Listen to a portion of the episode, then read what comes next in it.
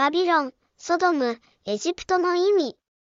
黙示録には、バビロン、ソドム、エジプトという町の名が出てきます。これが何を意味するのかを、私たちは確実に悟らなければなりません。とても重要なことですから、ご一緒に確認していきましょう。大いなる都バビロン。その額には、一つの名が記されていた。それは奥義であって、大いなるバビロン、インプどもと地の憎むべき者らとの母、というのであった。黙示録は、廃墟した教会を、インプ、大いなる都、バビロンと呼び、残りの教会を、聖と、聖なる都、エルサレムと呼びます。また、聖なる都、新しいエルサレムが、夫のために着飾った花嫁のように用意を整えて、神の元を出て、天から下ってくるのを見た。言うまでもありませんが、私たちは聖なる都、エルサレムに属さなければなりません。大いなる都、バビロンに属するなら、激しい神の怒りを受けることになるからです。大いなる都は三つに裂かれ、諸国民の町々は倒れた。神は大いなるバビロンを思い起こし、これに神の激しい怒りの葡萄酒の杯を与えられた。もともとは同じ存在だった。バビロン、ソドム、エジプト、そしてエルサレム。これらは、もともと同じ存在であったことが示唆されています。彼らの死体は、ソドムやエジプトに例えられている大いなる都の大通りにさらされる。彼らの主も、この都で十字架につけられたのである。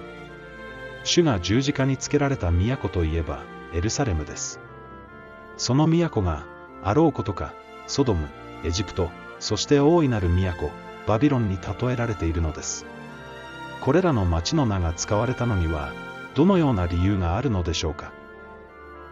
バビロン、ソドム、エジプトの意味。バビロンとは、繁栄の象徴です。ああ、災いだ、麻布と紫布と絹布をまとい、金や宝石や真珠で身を飾っていた大いなる都は、災いだ。本来、教会とは、誰でも私についてきたいと思うなら、自分を捨て、自分の十字架を追って従ってきなさいという呼びかけに、応答した人たちのことです。ところが私たちは、主の呼びかけに応答してもいないのに、教会を名乗ってはいないでしょうか。そうして、自分たちは王族であり、花嫁であると言って、世の贅沢にふけってはいないでしょうか。彼女が自ら高ぶり、贅沢を欲しいままにしたので、それに対して、同じほどの苦しみと悲しみとを味わわせてやれ。彼女は心の中で、私は女王の位についているものであって、やもめではないのだから、悲しみを知らないと言っている。私たちがバビロンと呼ばれるのは、このためです。次にエジプトですが、これは偶像礼拝の象徴です。これは貪欲のことでもあると教えられています。だから、地上の死体、すなわち、不貧困、汚れ、情欲、悪欲、また貪欲を殺してしまいなさい。貪欲は偶像礼拝に他ならない。かつてエジプトから救い出された人々は、この罪を犯しました。イスラエルの人々は彼らに言った。我々はエジプトの地で、肉の鍋の傍らに座し、飽きるほどパンを食べていた時に、主の手にかかって死んでいたらよかった。あなた方は、我々をこの荒野に導き出して、全回収を餓死させようとしている。主に救い出されておきながら、彼らの心はエジプトに戻ってしまったのです。私たちも同じです。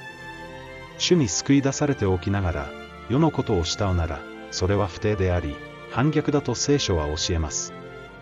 不定の輩よ。世を友とするのは、神への敵対であることを知らないか。おおよそ世の友となろうと思う者は、自らを神の敵とするのである。私たちがエジプトと呼ばれるのは、これが理由です。またソドムとは、不貧困の象徴です。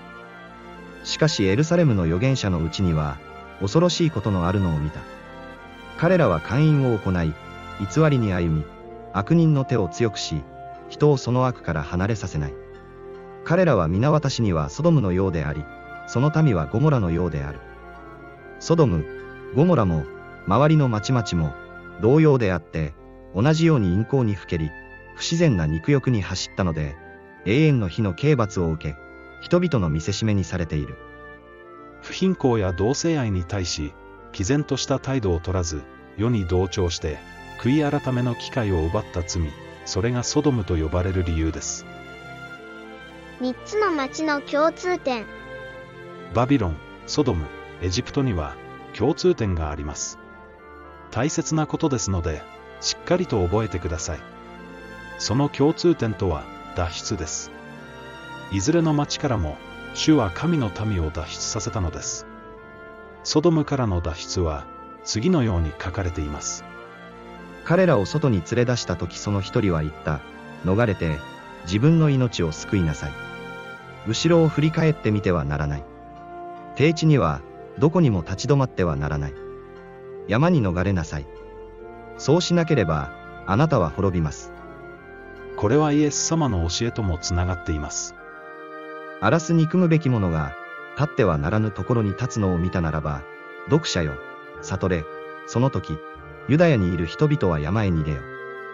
またエジプトからの脱出は、次のように書かれています。神は言われた、私は必ずあなたと共にいる。これが、私のあなたを使わした印である。あなたが民をエジプトから導き出した時、あなた方はこの山で神に仕えるであろう。民はエジプトから脱出し、山へ逃れました。またバビロンからの脱出は、次のように書かれています。バビロンの内から逃れ出て、おのおのその命を救え。その罰に巻き込まれて立ち滅ぼされてはならない。今は主が仇を返される時だから、それに報復をされるのである。バビロンは主の手の内にある金の杯であって、すべての地を酔わせた。国々はその酒を飲んだので、国々は狂った。地を酔わせる酒。これはそのまま大陰譜バビロンの描写として使われています。倒れた、大いなるバビロンは倒れた。その不貧困に対する激しい怒りの葡萄酒を、あらゆる国民に飲ませたもの。ここから脱出するようにと、黙示録は警告しています。私はまた、もう一つの声が天から出るのを聞いた。私の民よ、彼女から離れ去って、その罪に預からないようにし、その災害に巻き込まれないようにせよ。これこそが、黙示録の伝えたいメッセージです。バビロンから脱出して、命を得よ。私たちがその都の中にいるからこそ、こう警告されているのです。バビロンに捕囚された理由。神の民、イスラエルは、どうしてバビロンに捕囚されたのでしょうか。ダニエルは次のように言っています。すなわち私は、我が神、主に祈り、懺悔していった。あ、大いなる恐るべき神、主、己を愛し、己の戒めを守る者のために契約を保ち、慈しみを施される者よ。我々は罪を犯し、悪を行い、よこしまな振る舞いをなし、背いて、あなたの戒めと、掟を離れました。罪を犯し、背いて、神の戒めから離れたこと、それがバビロンに捕囚された理由です。山へ逃げよ。私たちはどのようにして山へ逃げるのでしょうかどうやって命を救うのでしょうか時に主はモーセに言われた。山に登り、私のところに来て、そこにいなさい。彼らを教えるために、私が立法と戒めとを書き記した石の板をあなたに授けるであろう。実戒を受け取ることです。神の前にへり下り、すべての罪を悔い改めるなら、私たちは心に立法が書きつけられ、神との契約者になれるのです。また主に連なり、主に仕え、主の名を愛し、そのしもべとなり、すべて安息日を守って、これを汚さず、我が契約を固く守る違法人は、私はこれを我が聖なる山に来させ、我が祈りの家のうちで楽しませる。ここに安息日という言葉が出てくることに、驚いてはいけません。神はその第7日を祝福して、これを性別された。神がこの日に、そのすべての創造の技を終わって休まれたからである。これはイスラエルの出現よりはるか前に、神によって定められたことです。この性別された日を、私たちはあまりにも侮ってきました。そのことを、悔い改める時が来たのです。今、神の性別を恐れを持って取り扱わねばなりません。私はそうは思わないという言葉は、神の前に何の意味もなしません。この性別が創造の時から全人類に向けて示されたことは誰の目にも明らかです。これに逆らうことから私たちの不従順は始まったのです。もう心をかたくなにせず、初めの愛を取り戻しましょう。すなわち、聖書のある箇所で、7日目のことについて、神は、7日目にすべての技をやめて休まれた、と言われており、またここで、彼らを私の安息に入らせることはしない、と言われている。そこで、その安息に入る機会が、人々に名を残されているのであり、しかも、初めに福音を伝えられた人々は、不従順のゆえに、入ることをしなかったのであるから、神は、改めて、ある日を今日として定め、長く時が経ってから、先に引用した通り、今日、御声を聞いたなら、あなた方の心を、かたくなにしてはいけないとダビデを通して言われたのである。もしヨシュアが彼らを休ませていたとすれば、神は後になって、他の日のことについて語られたはずはない。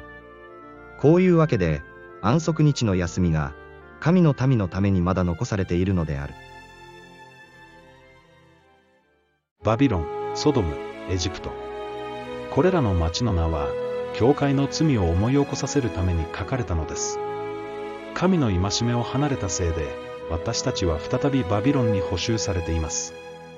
そこから脱出しなければなりません。山へ逃げるときは、とっくに来ていたのです。このブログを鵜呑みにする必要はありません。ただ聖書に何と書いてあるか、それだけを幼子のように読み取ってください。そのような人だけが、狭い門から入ることができます。人から聞いた教えや、自分勝手な思いを捨て、聖書に立ち返りましょう。正しいのは、いつだって聖書だからです。